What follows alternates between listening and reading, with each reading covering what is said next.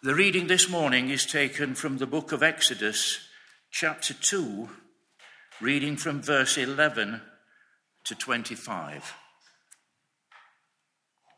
One day, after Moses had grown up, he went out to where his own people were and watched them at their hard labor. He saw an Egyptian beating a Hebrew, one of his own people. Looking this way, and that, and seeing no one, he killed the Egyptian and hid him in the sand. The next day he went out and saw two Hebrews fighting. He asked the one in the wrong, Why are you hitting your fellow Hebrew? The man said, Who made you ruler and judge over us? Are you thinking of killing me as you killed that Egyptian? Then Moses was afraid and thought, What I did must have become known. When Pharaoh heard of this, he tried to kill Moses, but Moses fled from Pharaoh and went to live in Midian, where he sat down by a well. Now, a priest of Midian had seven daughters, and they came to draw water and filled the troughs to water their father's flock. Some shepherds came along and drove them away, but Moses got up and came to their rescue and watered their flock. When the girls returned to Reuel, their father, he asked them, Why have you returned so early today? They answered, An Egyptian rescued us from the shepherds. He even drew water for us and watered the flock. And where is he? Reuel asked his daughters. Why did you leave him? Invite him to have something to eat. Moses agreed to stay with the man who gave his daughter Zipporah to Moses in marriage. Zipporah gave birth to a son, and Moses named him Gershom, saying, I have become a foreigner in a foreign land. During that long period, the king of Egypt died. The Israelites groaned in their slavery and cried out, and their cry for help because of their slavery went up to God.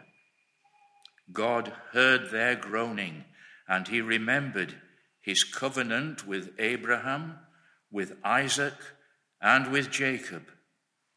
So God looked on the Israelites and was concerned about them. Well, very good morning to you, everyone. Uh, thank you to Anna for leading the service this morning. Uh, I expect by this point she will have explained to you uh, why I'm not here. Uh, I'm just down the hill at Uterbridge Chapel uh, preaching there. But nonetheless, um, as we gather this morning to look at Exodus chapter 2 together, it's a pleasure to be opening God's word with you. And so, as we uh, begin to do that, let me encourage you to have uh, your church Bible open at page 59. If you're watching from home, I can't tell you what page number it is, but you need to find Exodus chapter 2, and we're looking from verse 11. It will be really helpful um, to you in the coming minutes to have that open in front of you. As we turn to God's word, let me pray uh, for us. Our Heavenly Father, we pray this morning that the words of my lips and the meditations of all of our hearts would be pleasing in your sight, O Lord, our rock and our Redeemer. Amen. Well, at the risk of sounding a little unpatriotic, I've always felt a little bit embarrassed being around Brits abroad. I've often gone on holiday uh, to Europe, uh, particularly France, that's a favorite. And Brits abroad don't look terribly great. Sorry, I love Brits, but when we're abroad, we really stick out like a sore thumb.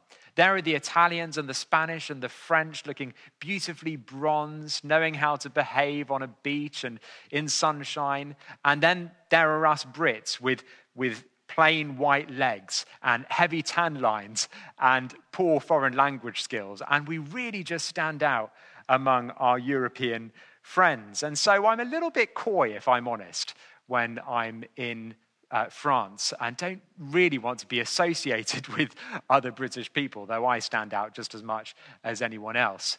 But there have been some occasions when I have been very willing, when on holiday in Europe, to take some flack, if need be, for being a Brit. And the one that stands out particularly is the summer of 2010. Uh, I was on holiday uh, with some friends doing a bit of a road trip around France. And summer 2010 was the summer of the South African World Cup. Uh, my friends and I were camping, and so we had no way of watching the matches other than going to a bar, a public place, uh, to watch them. But when I saw my national team on the screen, fighting away in the World Cup, I threw all caution to the wind. I was more than willing to be known as an Englishman on those occasions. I was shouting away as loud as anyone else, Come on, England! Even if it got the disapproving looks of locals or the nationals uh, of the other team that we were playing against. I was very willing in those moments to take some flack for being a Brit. You have to be very clear on who you are and where is home, where your love and loyalties lie, before you'll be willing to suffer for those things. And so let me ask you, Christian, where are you at home? In our passage uh, this morning, we come across a man who had to make a big decision about who he was and where was home, about where his love and loyalties lie. And it was a decision that would change the course of the rest of his life. Moses was born as a Hebrew, but he was in the unusual position of being raised as an Egyptian, as the adopted son of Pharaoh's daughter, raised in the palace, no less. And so you can imagine as he grew up, his identity becoming something that he considered more deeply and about which he began to have doubts. Who really am I? Where do I belong? And for him, this decision, this matter came to a head and was, was forced upon him in the events that are recorded in verse 11. Look down at verse 11. One day, after Moses had grown up, he went out to where his own people were and watched them at their hard labor. He saw an Egyptian beating a Hebrew, one of his own people. You notice twice there, the Hebrews are described as Moses' own people, a hint of where his loyalties should lie. And this is a huge moment of decision for Moses. Would he identify as an Egyptian at home in Egypt with all the comforts that that afforded him? Or would he identify as a Hebrew with other Hebrews in slavery in a foreign land? Well, Moses chose the latter. Look down at verse 12. Looking this way and that, and seeing no one, he killed the Egyptian and hid him in the sand.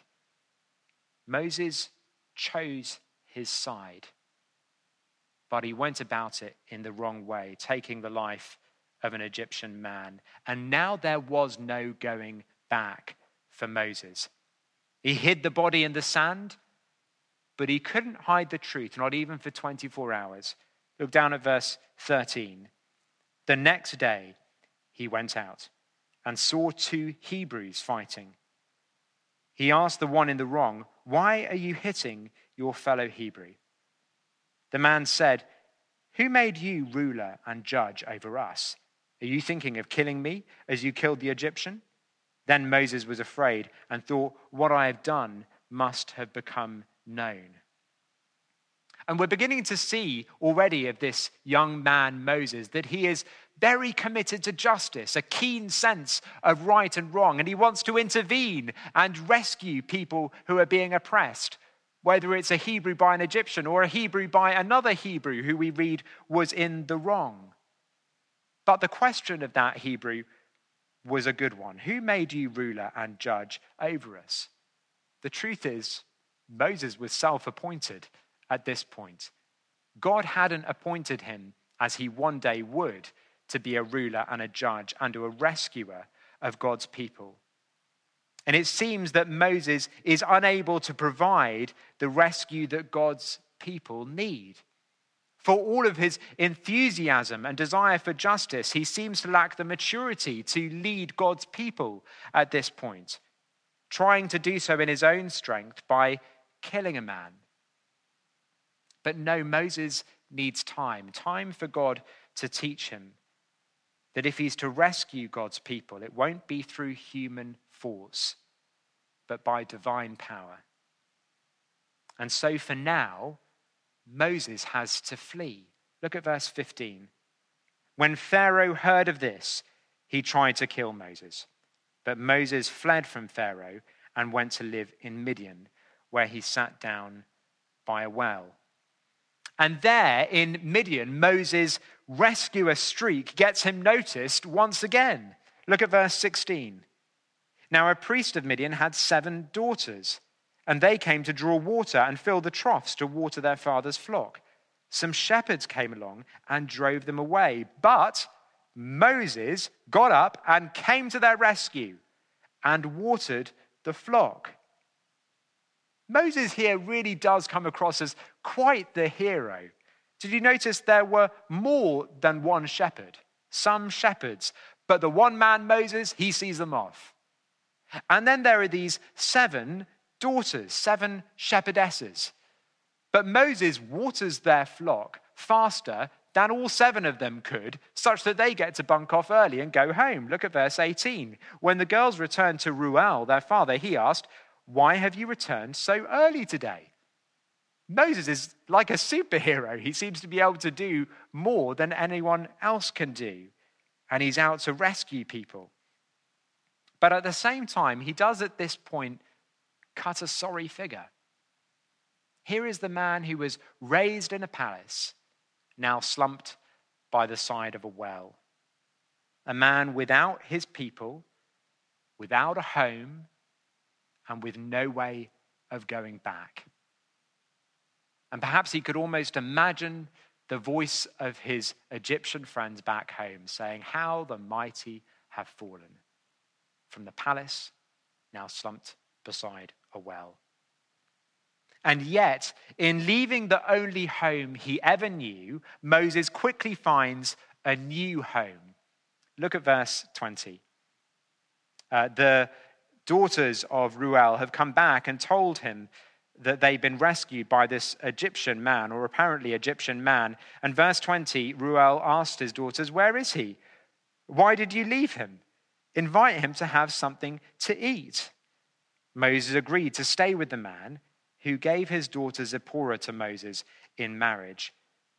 Zipporah gave birth to a son. And so, do you see very quickly, Moses has found a new home.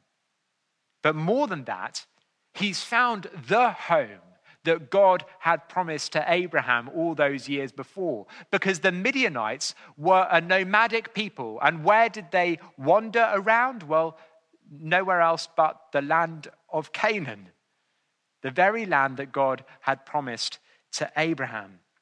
And so Moses has left Egypt but he's found his home. He settles down, he's got a wife, and they start a family. And that period when someone first becomes a parent is such a significant and poignant moment in a person's life. Often it's then that people really take stock of their lives and ask big questions and reflect in a significant way. And that seems to be the case here for Moses. He reflects on where he's come from and he gives his son a name that is loaded with meaning. Verse 22 Moses named him Gershom, saying, I have become a foreigner in a foreign land. Now, actually, in the original language, the tense of what he says there isn't clear. And it's probably a better translation to say, uh, that it says at the end of verse 22 I have been a foreigner in a foreign land. And the point is this that not that Moses is away from home, but that he's found his home. Despite Egypt being the place of his birth and upbringing, Moses now sees that Egypt was, in fact, to him a foreign land. And so he looks back on his life, his life in Egypt, and says, I have been a foreigner in a foreign land. All my life, I've been a foreigner. But the domestic bliss that we apparently have at the end of verse 22, Moses there in his home with his family, with his son, well, that really can't be the end of the story. Because though Moses has settled in the land, the people of God aren't there in the land. In Exodus chapter 1, we saw the promise to Abraham fulfilled in a people. Israel had become a great nation. Now, in chapter 2, Moses finds the fulfillment of the second part of God's promise to Abraham. He finds a home in the promised land. But the rest of the people are hundreds of miles away. You see, we have a people without a land, and we have a land without a people.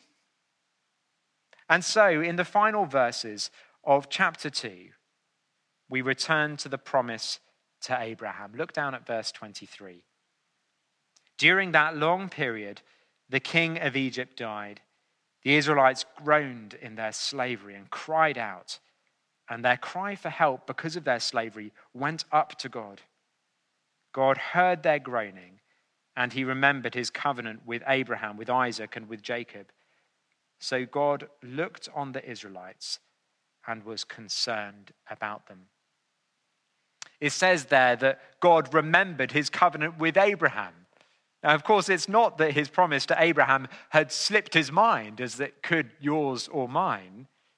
And it's not that he'd been distracted by other things, but remembered here means that God is about to take the next steps to fulfill his promises. And verse 25 literally says, God saw the people of Israel and he knew. That is, he knew their suffering and he knew his promises. He hadn't forgotten. And so, this is the situation at the end of chapter 2 a people without a land, a land without a people. Promises not yet fulfilled, a people groaning, crying out in their slavery. But a God who knows, who cares, who remembers his promises, and a hero being prepared to rescue God's people. And so, Christian, let me ask you this Who are you and where's your home? The place where you belong. Because we each face the same choice as Moses did who came to see that the place of his birth, the place of his upbringing, was not his home. You know, the best commentary on these verses in Exodus 2 comes later in the Bible, in Hebrews 11. And starting at verse 24, this is what we read there. By faith, Moses, when he had grown up, refused to be known as the son of Pharaoh's daughter he chose to be ill treated along with the people of God rather than to enjoy the fleeting pleasures of sin. He regarded disgrace for the sake of Christ as of greater value than the treasures of Egypt because he was looking ahead to his reward. By faith, he left Egypt, not fearing the king's anger. He persevered because he saw him who is invisible we face the very same choice as Moses did. Every Christian is in the same situation. After we put our faith in Jesus and become one of the people of God, the land of our birth and of our upbringing becomes to us a foreign land. We have become foreigners in a foreign land. And now we're pilgrims heading for the promised land the home kept for us in heaven. And every day we face a great moment of decision, just as Moses did in verse 11 of chapter 2 when he saw that Egyptian beating one of his people. Which home will set our priorities? Which home will shape our behavior when under pressure and tempted to avoid the cost of being known as one of God's people? Which home will define our standard of living? Will we choose the pleasures of sin and the treasures of Egypt, or will we choose to be ill treated along with the people of God? Will we choose disgrace for the sake of Christ? The choice is a stark one, and it's one we face day by day. Will you live for pleasure and treasure, or will you live in disgrace? Moses chose disgrace. Moses, who had all the pleasures and comforts of Egypt at his fingertips. Moses, raised in the palace of the king, chose disgrace. Why? Why would he do that? Hebrews 11 tells us. What does it say? Because he was looking ahead to his reward. A friend of mine uh, has uh, uh, had a little tradition when she was uh, dropping her children off at school that I've recently come to copy as I've been sending my children uh, off to school. As she was saying goodbye to her child in the playground, she would lower herself to his level and say, Remember who you are, and remember whose you are. And now, often, not every day, but often as I drop my eldest at school, I look him in the eye and I give him a pat on the shoulder and I say to him, Remember who you are and remember whose you are. And for us Christians today, I think those words are a helpful reminder for us. Remember who you are and remember whose you are. This world is not your home don't live like it is. And as you go into the week ahead, in every moment of decision you face, choose to be counted among the people of God, whatever the cost, because, like Moses, you are looking forward to your reward. Let's pray. Our Heavenly Father, Please give us that keen sense of who we are as your children and whose we are, belonging to you, and that this world is not our home. And we pray that in the many decisions that we will take this week over which world to live for, you would give us the power by your Holy Spirit to live not for this world or for the comforts that it offers, but to live as your people whatever the cost, preferring disgrace for the sake of Christ to the riches that this world affords. For the glory of your name. Amen.